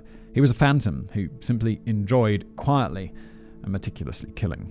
Other media reports, scholars, and sometimes the police themselves have referred to Keyes' suicide note as rambling poetry. That's simply not the case. They are song lyrics, his preferred form of self expression and philosophizing. Just like he enjoyed listening to the lyrics of Insane Clown Posse and thought the chaotic, dark, and sometimes violent imagery their lyrics evoked was sublime, it is in the suicide note that we get a glimpse into the worldview that possessed Keyes' soul, though not, alas, any idea as to the extent of its victims. The lyrics boil down into four main themes. First, he uses a couple of metaphors about his capture and imminent death. Second, he rants on a bit about how there isn't a god and how humans are just bags of meat. Third, he denounces the pointlessness of American consumer culture and how they are all avoiding confronting the biggest problem of all, namely how we are all going to die and how meaningless life is. It would appear that from his deconversion in his teen years, as an atheist, Israel never really could come to terms with his own mortality. Fourth, he tries to instill his feelings into a naive, unnamed victim before it just turns turns into a rash of violent imagery symbolizing a murder. I've mulled over the lyrics in the video, but they are too long and I don't want to force Simon to read out all of that utter trash. One can easily find them online if the audience is curious. Good luck reading and interpreting. Yeah, I don't feel we need to, like, give him any platform for his stupid ideas, stupid murderer ways. He sounds like a shitty Unabomber. I mean, the Unabomber's a bad dude. Like, he blew up and killed plenty of people. Uh, but, you know, I, I feel like his manifesto, it was like, okay, he's got a point. Whereas Israel Keyes just likes insane clown posse and violence like a psycho. Hidden under Keyes' mattress, investigators later found 12 drawings done in the artist's own blood, 11 skulls believed to represent Keyes' victims. Oh my god. The most likely of which were mentioned here in this episode. The 12th drawing is a pentagram with a goat's head believed to represent Keyes himself, his final victim. On one of the skulls is written the words, We are one. Dismembered appendices. Number 1. According to the skull drawing theory, Keyes murdered 11 people, of which only 3 are confirmed. However, after Keyes' arrest, a deluge of reports flooded into the police, where witnesses were able to identify Keyes stalking, their, uh, stalking for victims. In one case, he approached a fisherman, asked him about anyone knowing he was there, and only lost interest when he realized the man had a son. In another, Keyes tried to abduct a woman when a car broke down. She was saved she was saved by a passing motorist. In all, there are roughly 40 credible reports where witness testimony seems to accord with the timing of Keyes' movements around the USA. It's possible, even likely, that Keyes stalked regularly for years and murdered more than 11 people. Number two, additionally, Keyes frequently moved around Canada and also had an obsession with Belize, so investigators have concluded there are probably other victims in other countries as well. Belize? Okay, it's like, yeah, yeah, no, I love the Anchorage, Alaska, Canada, and Belize. That's in like Central America, right? South America? North South America?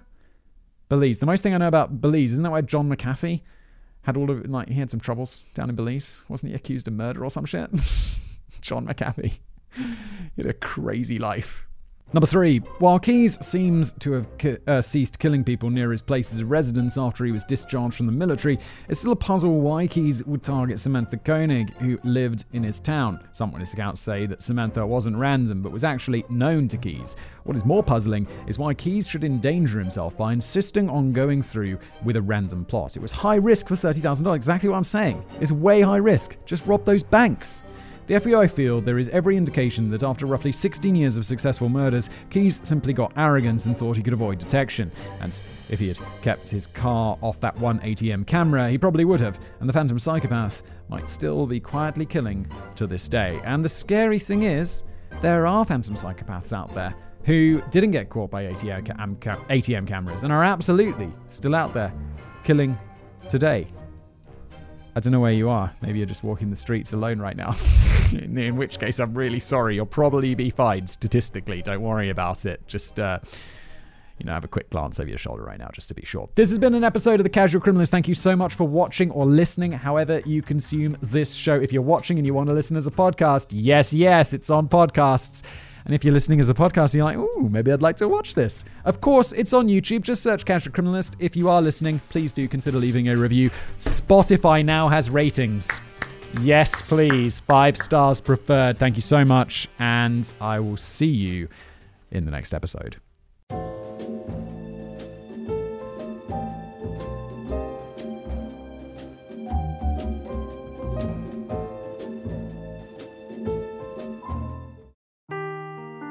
Seeking the truth never gets old. Introducing June's Journey, the free to play mobile game that will immerse you in a thrilling murder mystery.